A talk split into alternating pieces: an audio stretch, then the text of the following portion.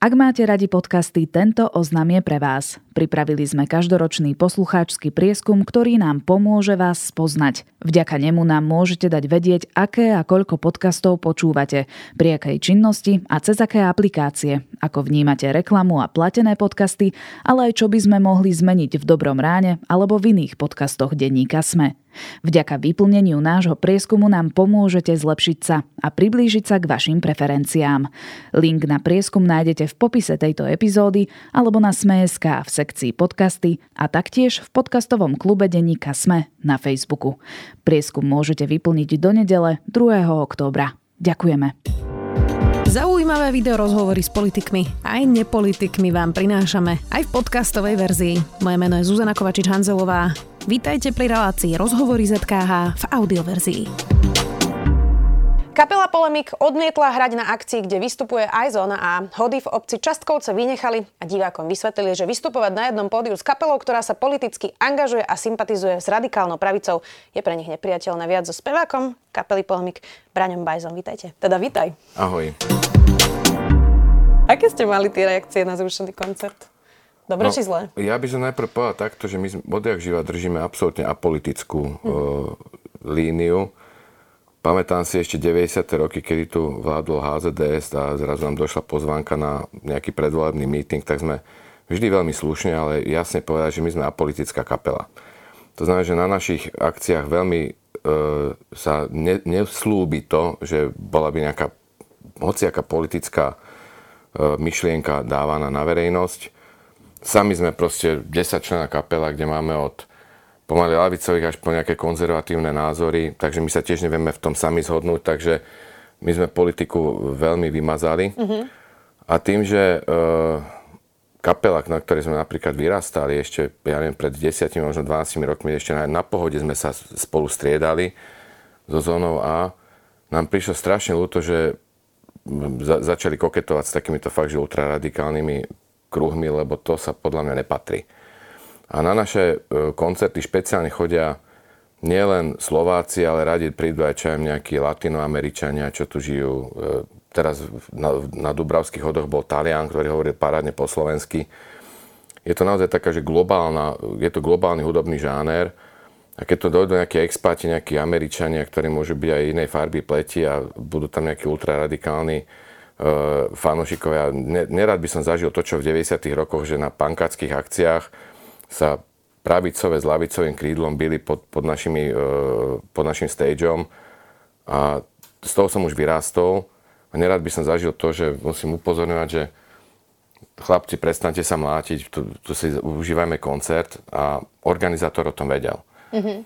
Takže bol na to x krát upozorňovaný, že nechceme minimálne aspoň v ten deň e, šerovať stage s touto kapelou, napriek tomu, že sme na nej vyrastali.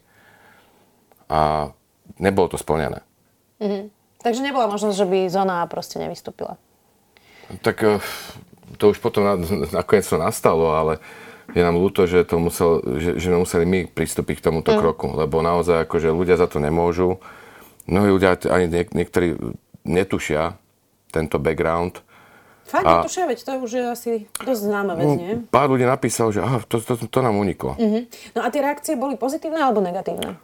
Tak samozrejme, akože boli tam aj negatívne, lebo e, veľa ľudí sú stále fanúšikmi tejto kapely, napriek tomu, že sa takto začali niektorí členovia vyčlenovať veľmi radikálne. A ja som demokrat, to znamená, že ja im, im to nevyhováram, akceptujem, že v demokratickej spoločnosti majú ľudia aj radikálne názory.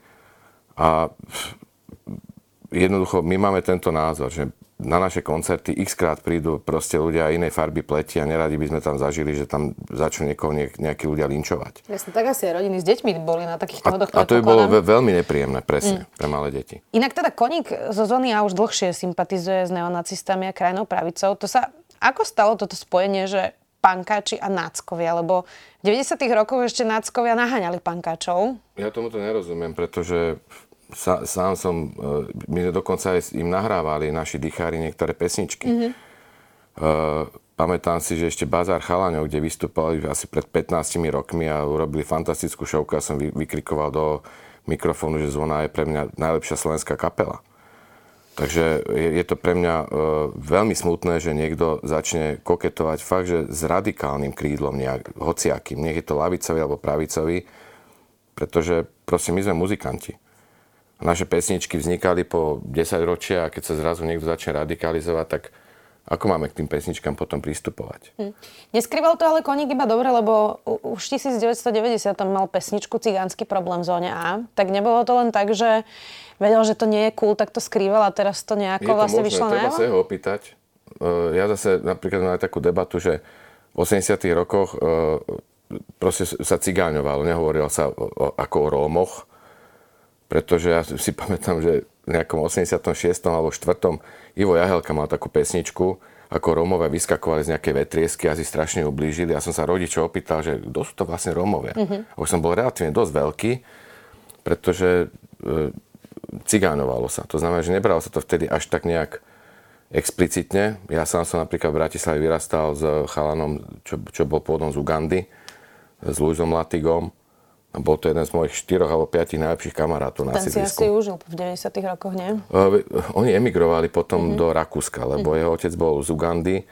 Vtedy som nechápal, čo sa v Ugande dialo. To je jedno. Uh, proste ne, nebral som to nikdy ako nejakú takú, nie, niečo, ako nie, niečo, že hanobenie, že cigáni a cigánsky problém, no tak dobre, bola to nejak, bol to nejaký text, ktorý sa spieval na koncertoch a asi to skrýval. No treba sa ho pýtať. Mm.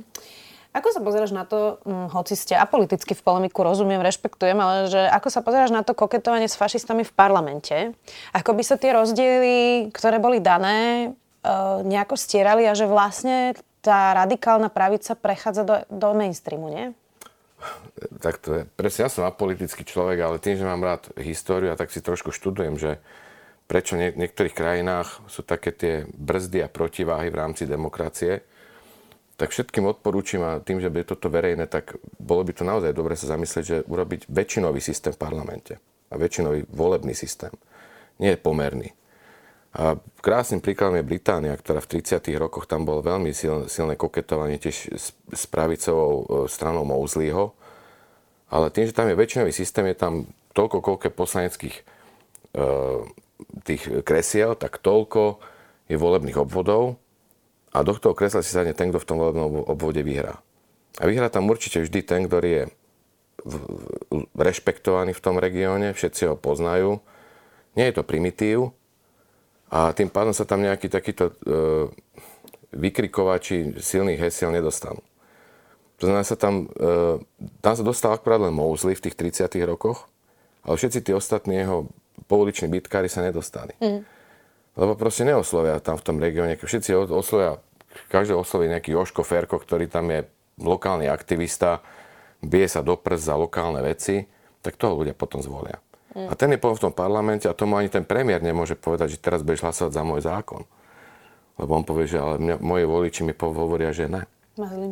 Nie, tak musia, musia presvedčiť toho poslanca, že napriek tomu nejakým spôsobom presvedčiť, že ten zákon bude dobrý aj pre tých voličov. No, no to tak vyzerá, že ako by stačilo, že niekto sa z tej gardistickej uniformy prezleče do obleku a potom v tom obleku vydrží 10 rokov a ľudia na to zabudnú, nie?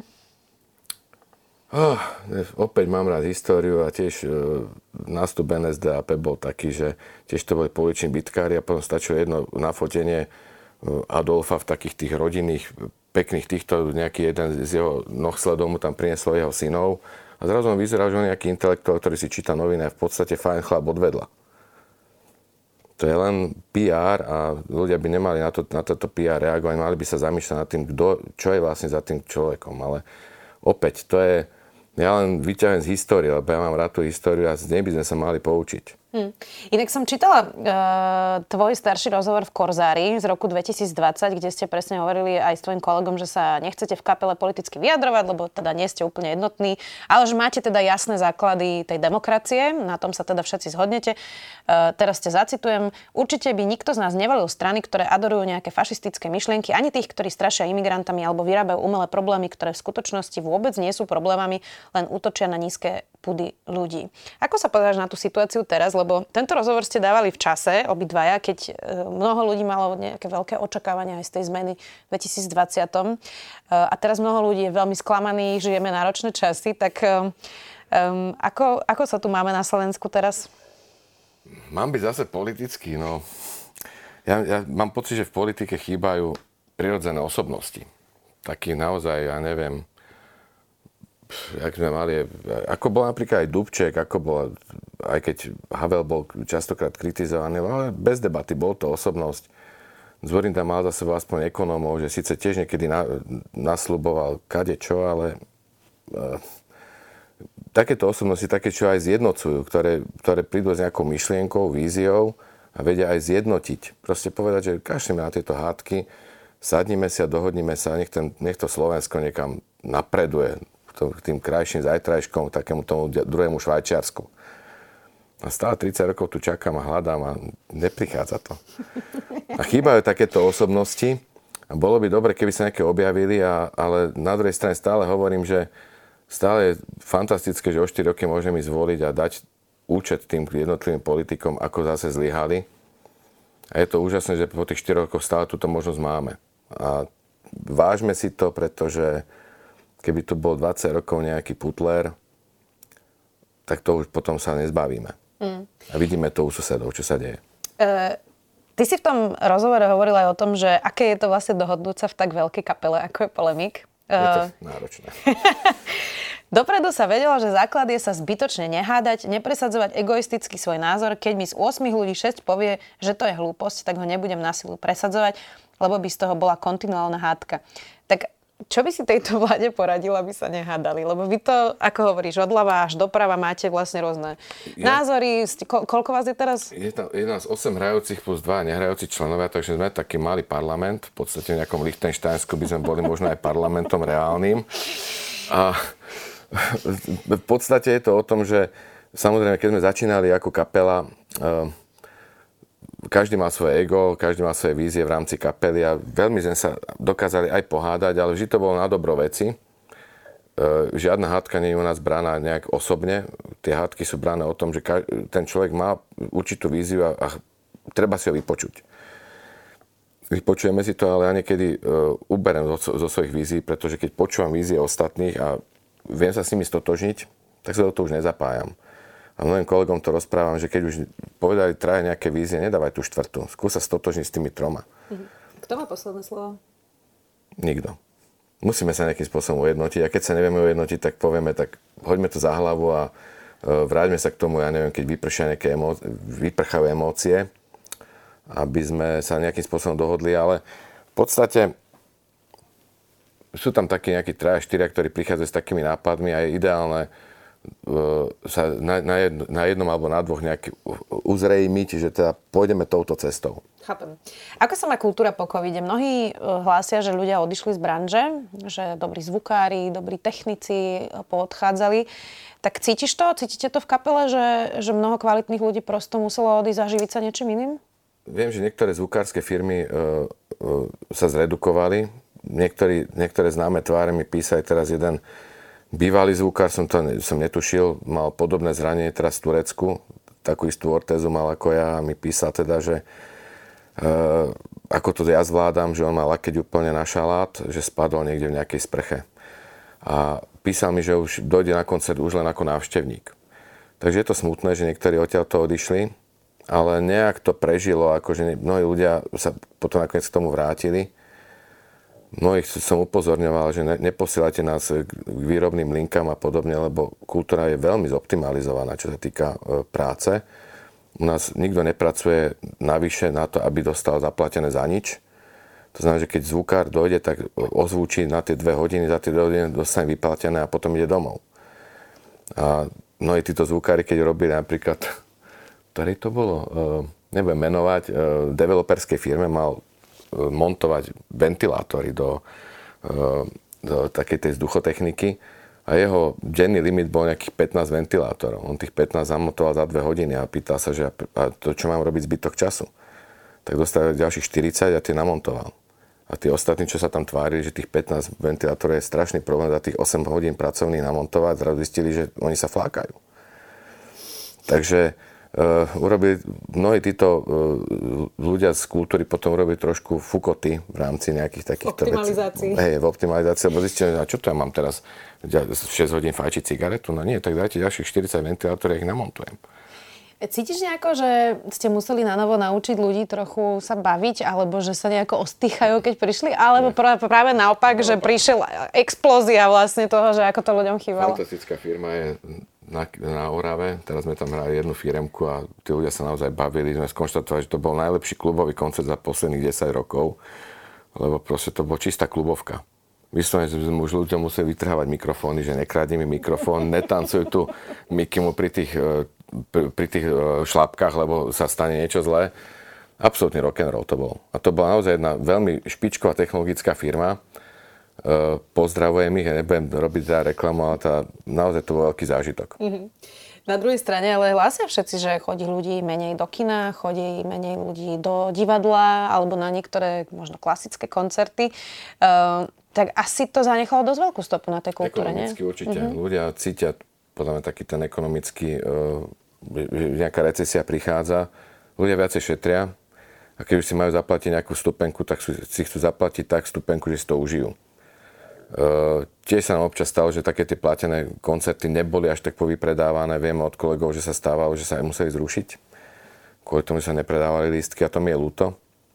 Ale na druhej strane, aspoň na takých tých verejných akciách, ako sú jarmoky, hody, o to viacej si tí ľudia tam aspoň prídu a mám pocit, že sú utrhnutí z reťaze. Od prvej až druhej pesničky sa naozaj chcú baviť. Hm. Inak ty si spomínal to svoje zranenie, e, to sa ti stalo teda na pohode, tam bol taký dosť desivý pád. Ako, ako sa máš a ako sa to vlastne stalo? Ja som tam bola, iba som to počula, nevidela som to. Uh, bol to aj pre mňa veľký šok, že som zrazu vstúpil a bol to už okraj. Uh, bolo tam viacero faktorov, akože ťažko niekomu niečo vyčítať. Uh, bol to v stane, ja som si neuvedomil, že tam vlastne to taký ten svetelný smog vôbec nie je. Znamená, osvetľovač, keď zhasol, tak tam bola hrobová tma. Mm-hmm. Do toho, keď svietil, tak svietil bodovým reflektorom a na tých letkách to vyzeralo parádne. Má možno aj faktor únavy. Predsa sme hrali po jednej Čiže hodine ráno. Čiže do prázdna, hej? Mal som aj Red Bull, mal som čistú hlavu, však ten záchranár sa ma pýtal x krát, nic si nedávali. Tým, že muzikanti si zvyknú dávať aj všetko možné, fakt si čisté. Ja som povedal, pozrite sa, išiel som šoférovať ťaha mi na 50 mám dve odrastené deti, ja už rock and roll mám za sebou, takže naozaj som čistý. tak mi v tej tme pichol tuto do tejto žily e, kanilu, ktorá mi vydržala 3 dni aj tú ťažkú trojhodinovú operáciu. Ťažký profesionál, touto stranou pozdravujem, naozaj, že veľký profík.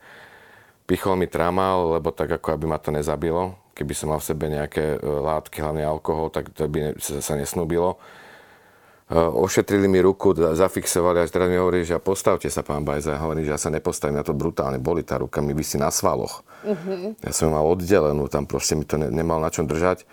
Tak keď ma štyria chlapi postavia, ja sa postavím, ale musíte mi pomôcť. Tam postavili, proste, ľudia mi tam začali spievať, ona je taká, tak ma to dodal, do, dojalo teda.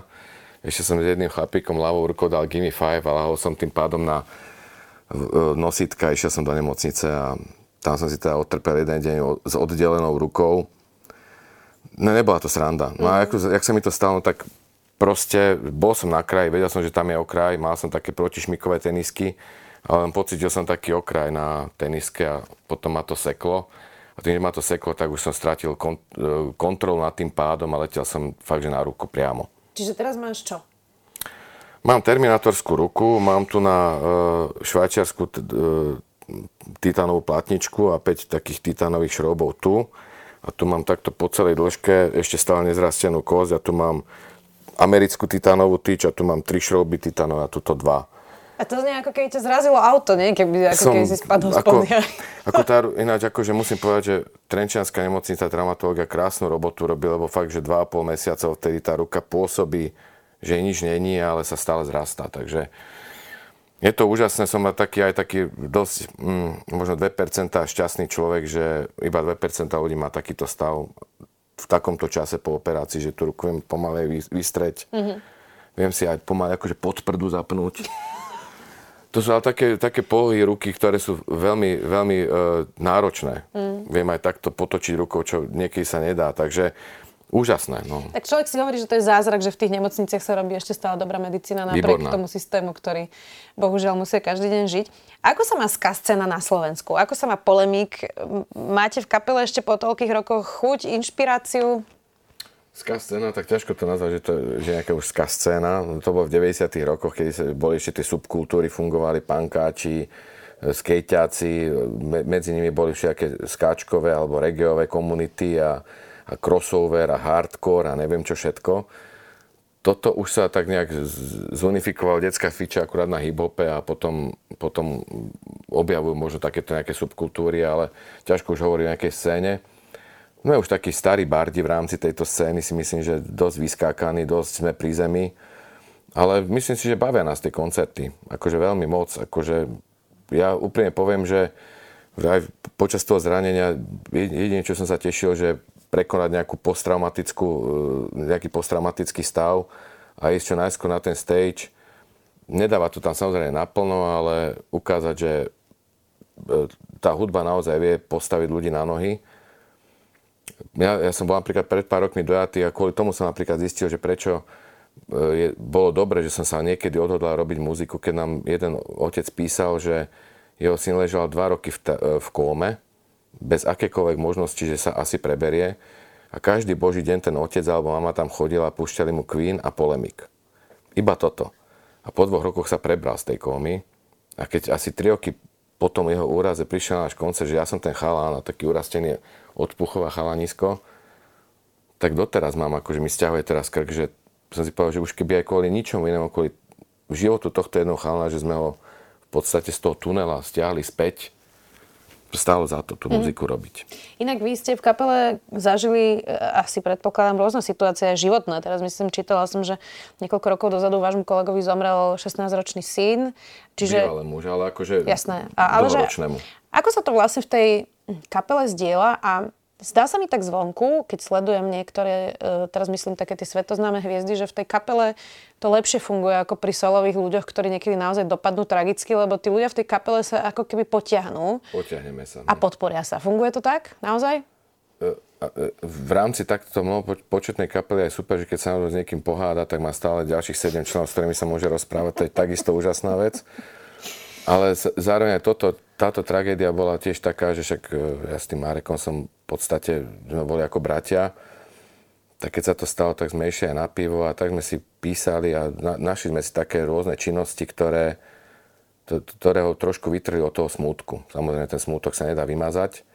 Bola to strašná tragédia, ako ja sám priznávam, že som bol z toho hotový. Teraz mi zase mám sucho v e, ústach. Lebo my sme zapíjali aj jeho narodenie. To znamená, že bolo to veľmi ťažké aj pre mňa. A proste mus, musíme sa potiahnuť takisto sa Marekovi povedal, no život musí ísť ďalej, aj keď je to, bude to veľmi bolestivé a to sa už nikdy nevymáže toto z hlavy, ale musíme sa trošku podporiť a, a myslím si, že, že mu, aj jemu, aj mne to pomohlo. Že sme, sme sa čujem, dva dní na to stretli, objali sme sa, išli sme na bajku, dali sme si pivo a porozprávali sme sa aj o iných témach.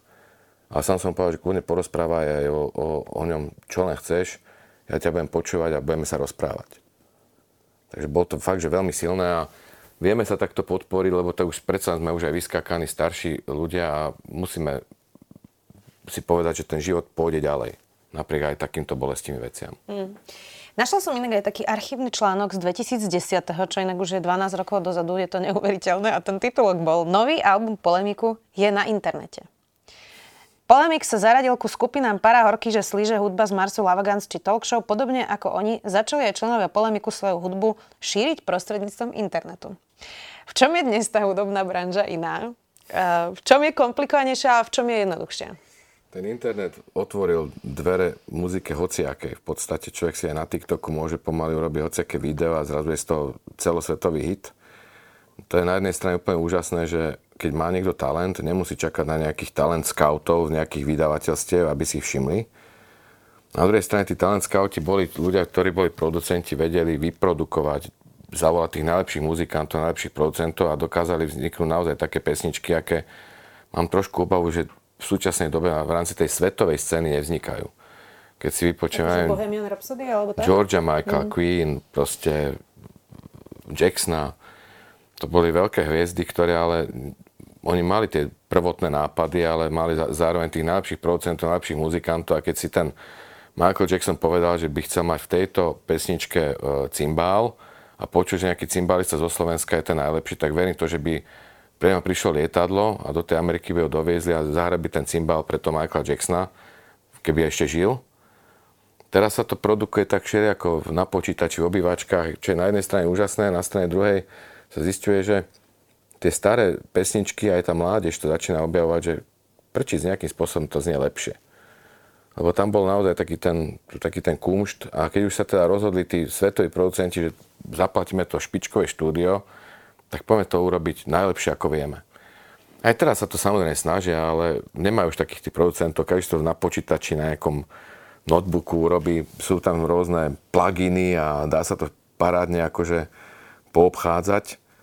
Ale keď sa to prejde naozaj tými analogovými parádnymi mixpultami, ten, tá nahrávka znie lepšie je to počuť v tých štúdiách. Proste akože porovnávame to, niekedy si tak uletíme na tom.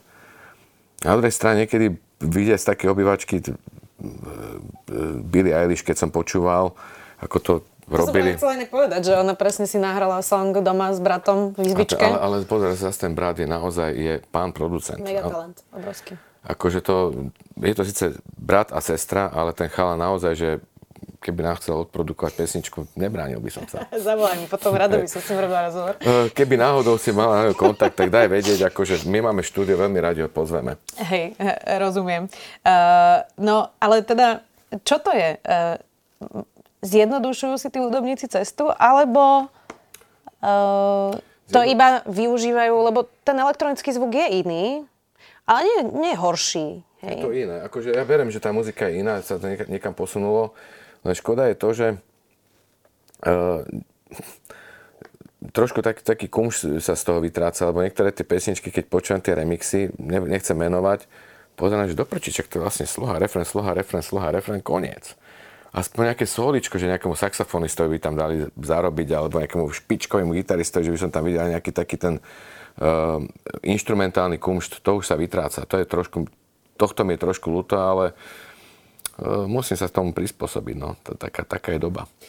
Pýtala som sa to inak aj Juraja Podmanického z Billy Barman. Vadí ti alebo prekáža ti, keď uh, ľudia majú celý koncert mobil pred sebou?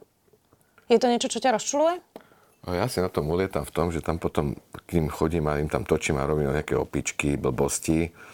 Uh, keď je niekto taký, že strašne takto stále pozerá, tak potom ja sa tak postavím a, a chvíľku takto stojím na tom stage a, a pozerám, robím to isté na ňo potom si uvedomí, že á, vlastne fakt to je blbosť. Že prebudia sa, hej? Hej, ale, ale ja, si, ja to beriem ale s úsmevom, akože nerobím to tak, že teraz tam budem čakať pol minúty, keď po nejakých desiatich sekundách to nepochopí, tak kašľam na to, však nech si točí. Možno to naozaj baví, možno si z toho robí parádny nejaký zostrih toho koncertu a možno na YouTube zrazu zistím, že natočil veľmi dobré video.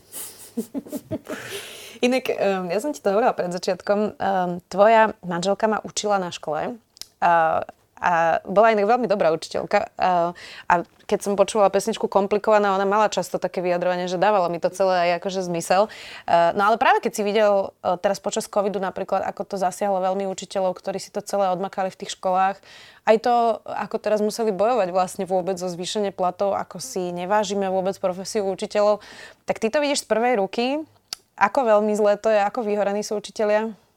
Určite by mali dostávať to, čo napríklad vo Francúzsku, taký ten sabatikal sa to volá, že raz za 6 rokov dostanú jeden rok voľno a môžu si robiť svoju nejakú edičnú činnosť, môžu napísať nejakú knihu učiteľskú alebo ísť proste niekde cestovať. Dosť by to podľa mňa pomohlo tým učiteľom, lebo učiteľia sú aj veľmi kreatívni a vedeli by možno urobiť napríklad novú učebnicu v tom čase, čo počas školského roku na to nemajú čas.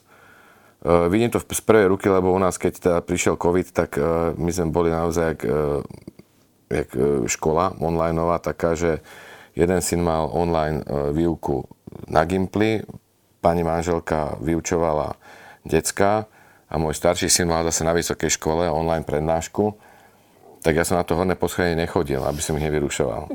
To znamená, že keď som tam náhodou chcel ísť si umyť ruky a už tam šveholila tá, tá voda, tak už občas niekto otvoril, vyrušuješ nás. tak som povedal, dobre. bolo to náročné, lebo napríklad ja som musel po, posilniť internet u nás na dome, lebo som sa presťahoval na dedinu a tam proste opera, operátori kašľú na nás. Tam sú pomalé internety. A je to náročné, akože je to hlavne e, predmet Slovenčina si nikto neuvedomuje, že to je kvantum čítania slohových prác, písania slohových prác. To nie je test, tam proste naozaj tu, to dielko toho dieťaťa si musí prečítať celé. A keď ich má 40 a krát 5 tried, tak to je na, na 2 dní čítania po večeroch. Aby to opravila, aby to dala tak nejak zmysluplne, to ohodnotila. Mm-hmm. To nie je nejak test matematiky, že ABC a e, Ačka je správne. Takže to, možno ešte aj taký, naozaj títo jazykári by mali byť možno trošku viacej ocenení, lebo je to naozaj, e, bude ich čím ďalej tým menej. A keď chceme napríklad, aby tá Slovenčina sa dobre vyučovala, tak bolo by to dobré tých ľudí možno posilniť. A ešte taká zásadná vec, raz mi ten taký headhunter povedal, taký náš známy, čo robí pre veľké firmy, že nechápe, prečo školstvo a učitelia sú tak strašne podhodnotení, keď pritom pre národné hospodárstvo je to pomaly to najdôležitejšie. Japonci nemajú žiadne nejaké prírodné zdroje, ale tretinu na hrubého domáceho produktu dávajú na výuku detí. Lebo Japonci sú do, preto tam, kde sú, lebo majú vzdelaných ľudí. A my máme bohužiaľ nevzdelanú vládu a politikov. A to je úplne smutné. Hmm.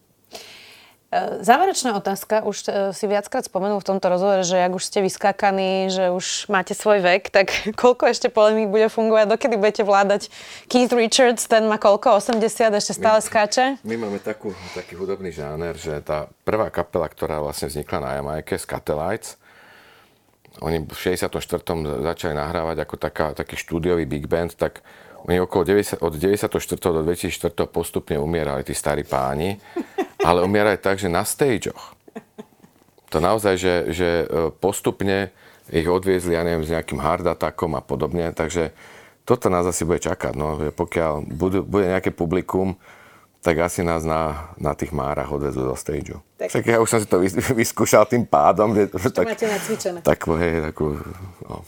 tak dúfam, že to bude čo najneskôr, aby sme Dúfajme. to videli čo najneskôr. Ďakujem veľmi pekne, že si našiel čas. Spevák kapely Polemik. Braňo Bajza, ďakujem. Aj ďakujem. Počúvali ste podcastovú verziu relácie Rozhovory ZKH. Už tradične nás nájdete na streamovacích službách, vo vašich domácich asistentoch, na Sme.sk, v sekcii Sme video a samozrejme aj na našom YouTube kanáli Denníka Sme. Ďakujeme. Ak viete o klíme len to, že ju rieši nejaká Greta s komentárom blá blá blá, nájdete si náš klíma podcast denníka ZME. Hovoríme v ňom o tom, prečo je táto téma dôležitá a zároveň nebudete počuť, že tu všetci zhoríme, ale hľadáme riešenia a s našimi hostiami sa rozprávame o tom, ako zmenu klímy zastaviť a čo vie preto urobiť každý z nás. A ak vás klíma už zaujíma, zapnite si nás tiež. Vysvetľujeme súvislosti aj hľadáme kontexty. Volám sa Katarína Kozinková a budem sa na vás tešiť. Klíma podcast denníka ZME nájdete na zme.sk a môžete ho odoberať vo všetkých podcastových aplikáciách.